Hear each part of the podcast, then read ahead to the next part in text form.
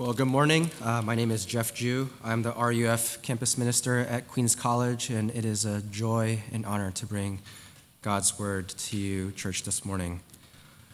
Our passage is from 2 Kings chapter 2. 2 Kings chapter 2. If you're following along in the, the Pew Bibles, it's on page 307. And when the Lord was about to take Elijah up to heaven by a whirlwind, Elijah and Elisha were on their way from Gilgal. And Elijah said to Elisha, Please stay here, for the Lord has sent me as far as Bethel. But Elisha said, As the Lord lives, and as you yourself live, I will not leave you. So they went down to Bethel, and the sons of the prophets who were in Bethel came out to Elisha and said to him, Do you know that today the Lord will take away your master from over you? And he said, Yes, I know it. Keep quiet. Elijah said to him, Elisha, please stay here, for the Lord has sent me to Jericho. But he said, As the Lord lives, and as you yourself live, I will not leave you. So they came to Jericho. The sons of the prophets who were at Jericho drew near to Elisha and said to him, Do you know that today the Lord will take away your master from over you? And he answered, Yes, I know it. Keep quiet. Then Elijah said to him, Please stay here, for the Lord has sent me to the Jordan. But he said, As the Lord lives, and as you yourself live, I will not leave you. So the two of them went on. Fifty men of the sons of the prophets also went and stood at some distance from them, as they both were standing by the Jordan. And Elijah took his cloak and rolled it up and struck the water, and the water was parted to the one side and to the other. So the two of them could go over on dry ground. When they had crossed, Elijah said to Elisha, Ask what I shall do for you before I am taken from you. And Elisha said, Please, let there be a double portion of your spirit on me. And he said, You have asked a hard thing. Yet, if you see me as I am being taken from you, it shall be so for you. But if you do not see me, it shall not be so. And as they still went on and talked, behold, chariots of fire and horses of fire separated the two of them and Elijah went up by a whirlwind into heaven. And Elisha saw it and cried, My father, my father, the chariots of Israel and its horsemen. And he saw him no more. Then he took hold of his own clothes and tore them in two pieces. And he took up the cloak of Elijah that had fallen from him and went back and stood on the bank of the Jordan. And he took the cloak of Elijah that had fallen from him and struck the water, saying, Where is the Lord, the God of Elijah? And when he had struck the water, the water was parted to the one side and to the other and Elisha went over. And when the sons of the prophets who were at Jericho saw him opposite them, they said, The spirit of Elijah rests on Elisha. And they came to meet him and bowed to the ground before him. And they said to him, Behold, now there are with your servants fifty strong men. Please let them go and seek your master. It may be that the Spirit of the Lord has caught him up and cast him upon some mountain or into some valley. And he said, You shall not send. But when they urged him till he was ashamed, he said, Send. They sent therefore fifty men, and for three days they sought him, but did not find him. And they came back to him while he was staying at Jericho, and said to him, Did I not say to you, Do not go? And the men of the city said to Elisha, Behold, the situation of the city is pleasant, as my Lord sees, but the water is bad, and the land is unfruitful. He said, Bring me a new bowl and put salt in it. So they brought it to him. Then he went to the spring of water and threw salt in it, and said, Thus says the Lord, I have healed this water from now on, neither death nor miscarriage shall come from it. So the water had been healed to this day, according to the word that Elisha spoke. He went up from there to Bethel, and while he was going up on the way, some small boys came out of the city and jeered at him, saying, Go up, you bald head! Go up, you bald head! And he turned around, and when he saw them, he cursed them in the name of the Lord. And two she bears came out of the woods and tore 42 of the boys. From there, he went on to Mount Carmel, and from there, he returned to Samaria. This is the word of the Lord. Thanks be to God. I know the end of this passage is pretty gruesome, um, especially since it ends with Elisha cursing a, a group of young boys to be mauled by she bears. But this is really just a small glimpse of what was happening at large in Israel at the time. There's political unrest, there's rebellion against God. Israel is surrounded by enemies inside and out. There's fighting over land and assassinations of kings. Armies are getting destroyed over and over. To give you a little context into the passage that was just read, 1st and 2nd Kings was written to tell the story of the kings that ruled Israel and Judah. They were the two kingdoms that the Israelites were divided into after King David's rule. Now, both kingdoms went through different paths. Israel cycling through nine families of kings like a revolving door, versus Judah with only one family of kings. Now, the significance in this is that as different as those paths were, they both resulted in exile and destruction. One gets taken by Assyria, and the other gets taken by Babylon. The author is essentially saying God gave his people kings because they wanted them. But in the end, the monarchy that they asked for still failed. Now, as much history as you learn from, uh, about these kings from these two books, there was also a big emphasis on theology. The author makes it clear that there is only one God and one temple to worship him in Jerusalem. All the kings were supposed to lead their people in worship in the proper way and place, but they all turned to idols, worshiping Baal and at other places. In this time of political instability, the prophets, who were bearers of God's word, mighty in word and deed, they were supposed to counterbalance the kings by holding them accountable in case they ever went down the path of corruption. And believe me, most of them did. Basically, the prophets made sure that the kings were doing their job. Now, entering into today's passage, Elijah, he's at the tail end of his ministry. Now, typically, there isn't a succession of prophets, God just raises up another one. However, what we see here is incredibly unique because we're actually witnessing the torch being passed on. And I believe it's a great example of a discipleship relationship that we're to engage in with one another.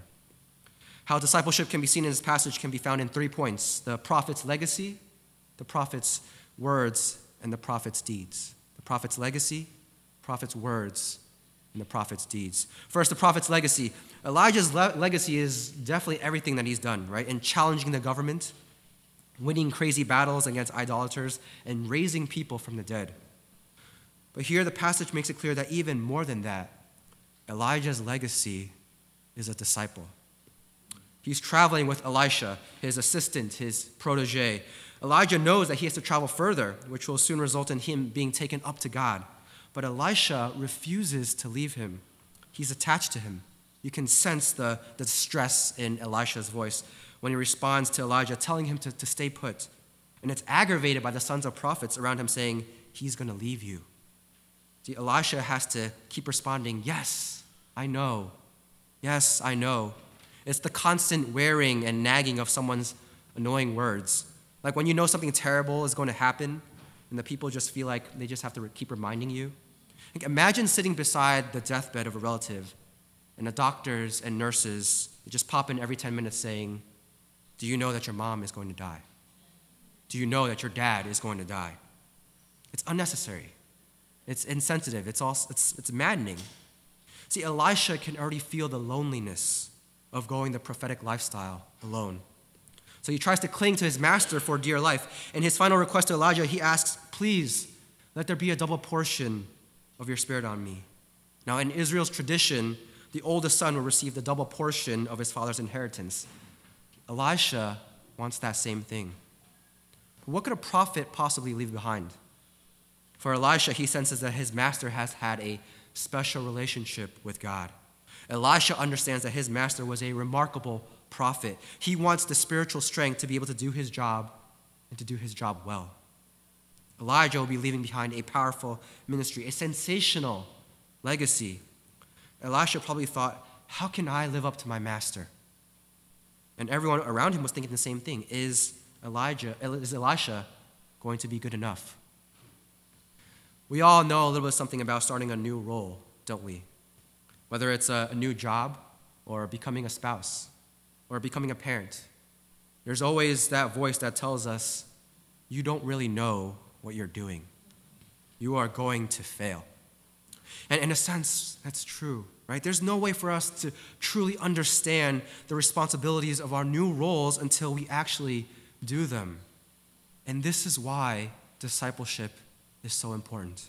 See, for Elijah, he didn't leave Elisha with nothing. Elijah had brought Elisha along in his journey. He allowed his disciple to see, to hear what he was doing. Elijah's ministry was very public. But I'm willing to bet that there were a lot of conversations and teaching moments and bonding moments behind the scenes between Elijah and Elisha. They lived life together. And in the end, he does leave Elisha a double portion of his spirit. As a confirmation of this, Elisha takes up the mantle, he strikes the water, he parts it, just like his master did, and he crosses over. In a kind of prove it moment, Elisha basically shows the world I'm here, I'm not alone. Let's get to work. You see, we will all leave behind a legacy. And when you think of legacy, the temptation is to think large, to think big. What am I going to do that's going to change the world? And that, that's good. It's good to dream big. But more often than not, our lives will not have that kind of world changing impact. We're going to live ordinary lives in an ordinary way. And that's more than perfectly okay. See, for many of us, that's how God commands us to live.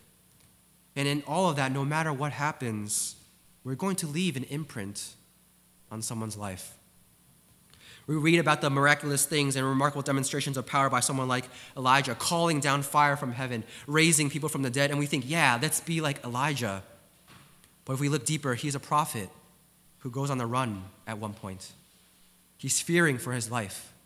He's in a desert, starving and thirsty. The main government at the time doesn't like him. You see, to be a prophet, to be a bearer of God's word, is to shoulder not just the miraculous, but also the miserable. It's not just the awesome, but also the awful. Friends, hear this being a Christian, bearing God's prophetic word into the world will come with difficulties. Elijah didn't do it alone, Elisha didn't do it alone, and you don't have to do it alone. Michael Horton writes in his book, Ordinary, uh, he says, Sometimes chasing your dreams can be easier than just being who we are, where God has placed you with the gifts he has given to you. Isn't that so true? Right? For us, that means being present and hospitable right where we are, engaging those in the communities we are already in. It's a call to live as faithful servants of God in these everyday moments and seeking to make God's name known, not our own. It means we take up the calling of discipleship. See, the Christian life is communal, it is meant to be lived out with other Christians. This contradicts the, the individualistic society that we live in today. Uh, the I'll do me, I'll do me, you do you mindset. The one that tells that, us that we can just do what we want and we don't need anyone else. Elisha says, No, no, no. I need my master. I need my discipler. I need my mentor. And Elijah walked with him. If you say, No, no, no, I'm, I'm, I'm good just with Jesus and myself, you're missing the point in this story that shows the relationship between Elijah and Elisha, who are being faithful to God by investing in each other. In the same way that the Apostle Paul says in his letters, Follow me as I follow Christ. I encourage you to do the same. Look for older men and women whom you can follow because they have been an example of faith. See, God understands that we're not just brains on a stick, that we can't just read about Jesus and then just follow him. We need living, practical examples in our lives as we follow Christ. Who are those godly examples in your lives that you need to pay attention to? At the same time, be on the lookout for those that you can mentor and disciple. You have a responsibility to raise up your younger brothers and sisters in Christ. It means being intentional and being unafraid to dive deep and having the hard conversations about being a Christian and what that means for topics like racism and, and, and justice. It means really wrestling with your own idols and putting sin to death as you disciple others to do the same. Friends, are you aware of your legacy? Do you know what you're leaving behind? Do you know who you're leaving behind? Will people say of you, this woman, this man had been with Jesus? Our second point, the prophet's words. Now, prophets were known for their words uh, because that was their job, to, to speak. They were the loudspeakers, the mouthpieces of God. They were messengers. And, yes, most of the time they were calling God's people to repentance, to turn away from their sin, but that was because God loved them.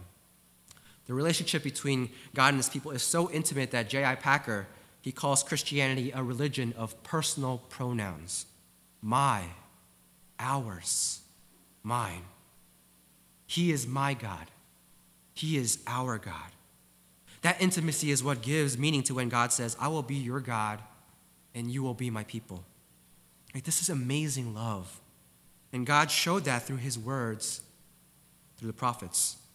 So, what do the prophets say in this passage? Uh, not a lot, but we see that the prophets' words have power. Elijah asks Elisha what he wants in verse 9, and he says yes to his request in verse 11. He comforts his disciple, he gives him assurance. But you know what's so interesting about what Elijah says to Elisha? You'll only get a double portion of my spirit if you see me being taken. Why did he have this requirement? It's because Elisha could then tell the author of Kings about this miraculous event. Elisha, God's next chosen spokesman, could give verbal testimony to how Elijah was t- taken. We have scripture because of what Elisha said. Later on, when Elijah is gone, Elisha heals the water, but before he does so, he says in verse 21 Thus says the Lord. The prophet's words had healing power because he was speaking on behalf of God. And of course, Elisha's words were also powerful enough to condemn in verses 23 to 25 when he curses the small boys and the she bears attack. Now, I want to address the she bears briefly. We see Elisha cursing the boys in the name of the Lord, and some of you are probably thinking that you can go around cursing the people who make fun of you, but please don't do that. You'll get in trouble, I'll get in trouble. It's not going to be good. But there is something to be said about what Elisha did. You see, Bethel had become a place of idol worship. Elisha was there as God's anointed man standing up for God's truth and bringing the word of life to a corrupt nation that had turned its back on God. To make fun of Elisha was to make fun of God. And now, as God's prophet, he brings judgment through his words by causing a pretty gruesome event to happen. It gives a whole new dimension to the verse in Galatians God is not mocked. What does this mean for us? How often do you speak out against idolatry? Do you know your own idols? As I bring back this idea of church as a communal family, I know that we don't like to talk about our struggles with sins, right? Like our real struggles. We're only like a little bit sinful, right? We're going to tell white lies here and there, and in general, we're good people. We do good. Let me pose this to you. If your sole goal in life is to make money, to have a family, to own a house, land your dream job, or your, your cell phone is glued to your hand and you binge watch more TV shows than there are hours in a day, you're more of an idolater than you think. And you have more in common with these little boys than you do with Elisha. And the Bible is very clear about what happens to idolatry. If you take these things that are good, these are good things, and you make them an ultimate thing, then you are essentially saying to God, Go up, you bald head. Go up, you bald head. And God has every right to judge you. Judgment was also the power of a prophet's words. Now, do you recognize the power of your own words? You see, we, we might not be prophets, but our words have the power to heal and to also do great damage. James chapter 3 speaks of taming the tongue. And in verse 9, we praise the Lord and Father with our tongues and then curse human beings made in God's likeness. We have the potential to do great things with our speech, with our words. We can sing loudly as we just did, and praise God. We can give encouragement and compliments the people around us. We can enact great change in the government with our words. We can start petitions and revolutionary moments with our words, but we also have the power to tear people down, to destroy people's lives and careers. In the age of cancel culture and social media, words oftentimes have more power than actions. Our words don't only reflect what we believe, but also who we look up to. Friends, consider your words as you go out into the world today. Does your speech honor God and reflect his character? Are your words life giving? Are they convicting and comforting? How are you using them to teach the next generation? When you stand before God one day, what will he say of what you have said? Lastly, the prophets' deeds. Now, this passage is not lacking on prophets, on, on, on prophetic deeds. This passage starts off with a bang. Elijah is about to be taken up by a whirlwind. Do not let the force of that phrase escape you. When was the last time you saw someone being taken up by a whirlwind? Right? And to heaven. As he comes up to the Jordan, he rolls up his cloak, he strikes the water, and it splits. Verse 8, just like Moses did. And of course, Elisha gets in on the action later by doing the same thing in verse 14. The author is making it very clear Elisha can also do great things. This prophet's got power, just like his master. He can do the same thing, and now others have seen it too. But Elisha's ministry is just beginning. He comes upon the city, and the water is bad and unfruitful. Verse 19. So, what does he do? He puts some salt in it. Boom, the water is healed. No more death and miscarriage from the water. Elisha's compassion on the people of the city caused him to use his God given power to stop death and give life. I wish I could do that by adding salt to my water, but then again, I wouldn't want my, my water to cause death and miscarriage in the first place. So praise God for that New York water. As Elisha's actions speak to his prophetic status, so do our actions speak of our status as Christians. James says in chapter 2, verse 18, Show me your faith without deeds, and I will show you my faith by my deeds. Your actions matter. And we know this even more than we know that our words matter. See, I, I, I can tell my wife I love her every day. But if I didn't spend time with her, if I didn't take care of her, if I didn't buy her Chick fil A, I think she would have a hard time believing me. Or another example is my daughter. Uh, she's six months old, and I tell her I love her every day. But she has no concept or understanding of the phrase, I love you, because she doesn't understand words yet. So I show her I love her by hugging her, playing with her, feeding her, reading to her, comforting her when she cries. I do believe that she can put that together to understand that I love her. So, friends, I ask, what are you doing?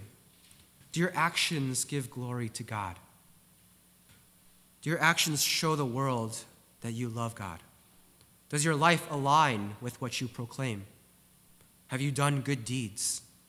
Is your life an example for someone to follow? Now, as we think about how this passage teaches us how to live a life of discipleship, let's also remember that we are not the original hearers of this, of this passage. Judah in exile was. Remember, Judah was in exile in Babylon because they constantly and consistently disobeyed God. Do this, God says. And their response is, No, no, no, I'm going to continue doing that. Worship me, he says. Their response, No, I'm going to keep my nice home and worship these other gods. Stop oppressing people with your practices, he says. No, no, no, I'm going to keep making money off of my practices. So I'm just going to keep doing it. Worship me, he says, over and over again. And so they say, okay, I'll come to church on the Lord's Day and sing loudly and prepare my sacrifices, but every other day of the week, I'm going to keep living my own comfortable life without any care for the poor and the marginalized. Eventually, God gets so fed up that he sends them into exile. He uses the nation of Babylon to destroy the city of Jerusalem and deport the Jews. The thing is, God actually told them that he was going to do this. He warned them multiple times that if they disobeyed him, in the words of the prophets, he would punish them. God was patient with them. And he gave them ample opportunities to, to change, to stop the exile from happening. He warned them. He looks upon their sin and ours and doesn't immediately punish us. What grace, what mercy, what kindness, what an opportunity to repent. But they clearly don't take that opportunity, and now they are under the rule of another nation. You can sense the despair around them. It is the aroma of hopelessness. It is the perfect breeding ground for a kind of cognitive dissonance. Yahweh, you are supposed to save us. You are supposed to protect us. You are supposed to, to use us for your grand purposes. Why are we here? But God already told them why. It was a response to their own actions, but they just couldn't accept that. And aren't we the same? We know that God is just. We cry out to him, but we never think it's fair when his justice is being doled out onto us. We always want and expect God to show us kindness and mercy, but we take advantage of it. And honestly, I think more often than we like to admit, we make up excuses for our sins, justify our actions of disobedience, and when it catches up to us, we claim we don't understand why? Friends, is that how you feel today? Maybe you're wrestling with all that is going on in the world the political strife, the explosion of the more publicized and explicit acts of racism against our brothers and sisters of color, a mental health crisis, and on top of all that, international war and, and crumbling economies. Do these things cause tension in your heart?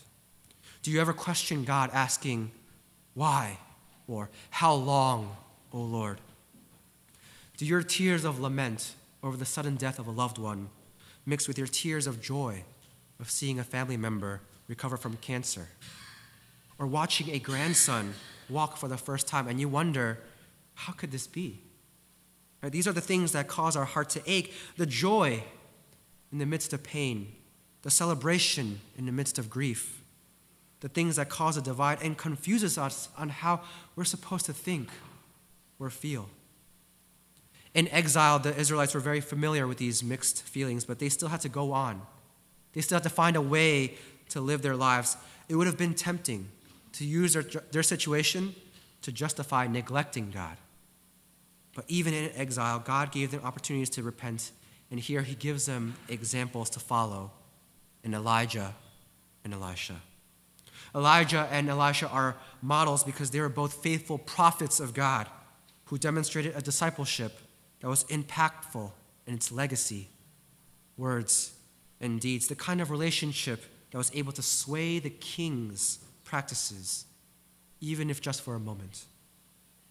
As Judah was hearing about their lives, they should have been thinking, how then do we disciple the next generation so that they don't repeat our mistakes? There's hope in this passage for Israel. When they read about how Elisha healed the water with salt, this would have triggered them to remember the commandment in Leviticus 2 to add salt to all their grain offerings. It was a reminder to them that God's relationship to his people was forever.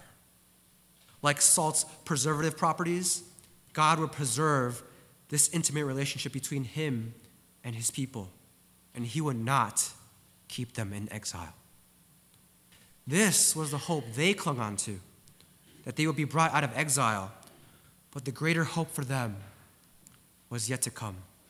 See, the main point in this passage is in verse 11 when Elijah is taken up by the whirlwind. You see, the author is trying to get the reader to focus on Elijah being taken up. Elijah, the awesome prophet, is taken up in a remarkable and awesome display of chariots and horses of fire. I mean, if you're going to heaven, that is the way to go. But don't we have something greater than Elijah? There was another prophet who was taken up in glory the Son of God, God incarnate, Jesus Christ, was taken up, but before that, he came down. He comes to us in our humanity and lives the greatest prophetic life ever a prophet mightiest in word and deed, but he also leaves the greatest legacy the legacy which is the salvation of sinners, which frees us to worship God as he is and gives us the hope that we need to press on when things don't make sense around us. Elijah and Elisha point to Jesus, the true prophet, the one who speaks the word of God because he is the word. Luke 24 says, And beginning with Moses and all the prophets, he interpreted to them in all the scriptures the things concerning himself. Then Jesus said to them, These are my words that I spoke to you while I was still with you, that everything written about me in the law of Moses and the prophets and the Psalms must be fulfilled. His ministry was filled with miracles and preaching on the kingdom of God. His deeds were always blessing others, healing sicknesses, feeding large groups of people teaching, convicting, comforting, and calling out idolatry. Those were Jesus' words. But in the end, his words and his deeds led him to the place where he could do no more deeds and say no more words the cross. His mighty words and deeds culminated in the greatest demonstration of love his death on the cross and resurrection. The parting of the waters in the passage in, in verses 8 and 14 would have been symbolic to the Israelites, not just in the sense of the power of the prophets, but also as a reminder of the salvation granted to them in the Exodus.